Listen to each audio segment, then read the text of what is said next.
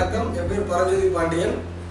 Real estate துறையில் கடந்த பதினைந்து ஆண்டுகளாக தம தமிழகம் முழுவதும் சுற்றி வருகின்ற நபர். எனக்கு கிடைத்த சில அனுபவங்களை தகவல்கள் நிச்சயமாக உங்களுக்கு பயனுள்ளதாக இருக்கும் என்ற நோக்கிலே இப்போது நான் பகிர்ந்து கொள்கிறேன் இன்று நான் பகிரப்போகும் தலைப்பு வந்து ராய்துவாரி நிலங்கள் மற்றும் ஜமீன்தாரி நிலங்கள். ராய்துவாரி நிலங்கள் மற்றும் ஜமீன்தாரி நிலங்கள்னா என்ன? ஜா- அதாவது ஜமீன்தாரி நிலங்கள் என்பது ஜமீன் கட்டுப்பாட்டில் இருக்கின்ற கிராமங்களில் அதாவது மக்கள் யாரெல்லாம் அடி அடித்தட்டு மக்கள் வேலை பார்த்துட்டு இருப்பாங்க நிலத்துல அவங்ககிட்ட வரி வாங்கி வெள்ளைக்காரங்க கிட்ட அதுக்கு முன்னாடி இருந்த அரசர்கள்கிட்ட அவங்க வரி கொடுத்த காலம் போக இடையில அவங்க நின்று வரி வசூலிக்கிற ஏஜெண்டாக இருந்தாங்க ஜமீன்தாரிகள்.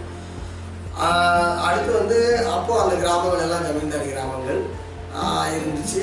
இன்னைக்கு இந்திரா காந்தி அம்மா பீரியடுக்கு அப்புறம் அறுபத்தி மூணு அறுபத்தி ஆறு அறுபத்தொம்போதுல எஸ்டேட் அபாலிஷன் ஆக்டில் ஒரு மூணு சா ஆண்டு மூன்றாண்டுகள் தொடர்ச்சி அங்கே அவங்களுக்கு ஒரு சட்டத்தை போட்டு அதையெல்லாம் ஒழிக்கணும் அப்படின்னு ஒழிக்கும் பொழுது ஆஹ் வந்து பார்த்தீங்கன்னா அதை சில இடத்துல பூர்ணமாக ஒழிக்க முடியாமல் மேல்முறையீடெல்லாம் ஜமீன்தார்கள் செஞ்சு இன்றைக்கி வந்து நிலங்கள் ஜமீன்தார் கையில் இன்றைக்கி இடம்.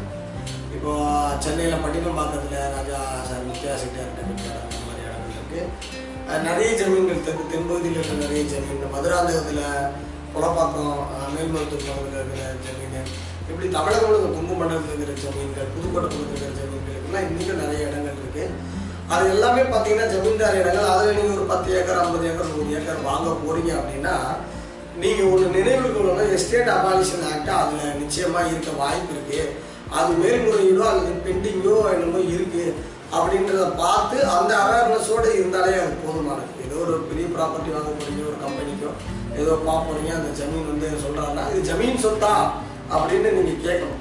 ஆக அதில் எழுதியிருக்கோம் ஜமீன்தாரி அப்படின்னு அந்த பட்டால ஜமீன்தாரி அப்படின்னு எழுதியிருக்கோம். அப்போ அதை வச்சு நம்ம கண்டுபிடிச்சிடலாம். ஐயா இது ஜமீன் சொத்து. அப்போ இது எஸ்டேட் அபாலிஷ்மெண்ட் ஆக்டில் ஏதாவது வருதா இல்லையா நம்ம புரிஞ்சு பண்ணலாம்.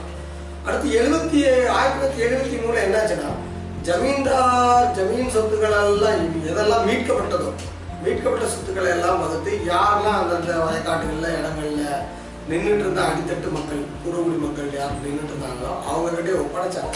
அதுதான் ரேதியோ நிலம் இன்னைக்கும் வந்து ஒரு தனிநபர் பட்டால அந்த இடம் வந்து ரயதுவாரி அப்படின்னு இருந்தா நீங்க நிச்சயம் முடிவு பண்ணிக்கலாம். ரயதுவாரின்றது ராயதுவாரின்றது இதுக்கு முன்னாடி ஜமீன்தாரி நிலமா இருந்திருக்கு.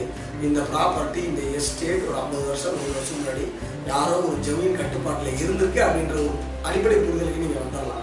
ஆக இன்னைக்கு இருக்கிற ரயதுவாரி இடங்கள்லாம் நேற்று ஜமீன்தாரியா இருந்து இன்னைக்கு ஜமீன்தாரியே இருக்கிற நிலங்கள் நிச்சயமாக ஸ்டேட் அபாலிஷ்மெண்ட் ஆக்ட் படி நீதிமன்றத்திலேயோ சட்டத்துறையிலையோ நிலுவையிலே இங்கேயும் இருக்கு. அப்படின்றத நிச்சயமா நீங்க புரிஞ்சு கொள்ளலாம். இதுதான் இன்னைக்கு நம்ம உங்களுக்கு கொடுக்குற தகவல். இது போல நீங்கள் வச்சிருக்கிற சொத்துக்கள் மனைகள் பண்ணைகள் தமிழர் முழுவதும் எங்க இருந்தாலும் சரி உங்களுக்கு ஏதாவது ஆலோசனைகள் தேவைப்பட்டாலோ பிரச்சனைகள் இருந்தாலோ தீர்த்து கொடுவதற்காக அந்த இடத்தை இலவசமாக பார்வையிட்டு ஆவணங்களை இலவசமாக பார்வையிட்டு ஆலோசனைகள் இலவசமாக வழங்குகிறோம். இது சம்பந்தமாக W W W Praptham realtors dot com என்ற இணையதளத்தை அணுகுமாறு வேண்டுகிறோம். நன்றி வணக்கம்.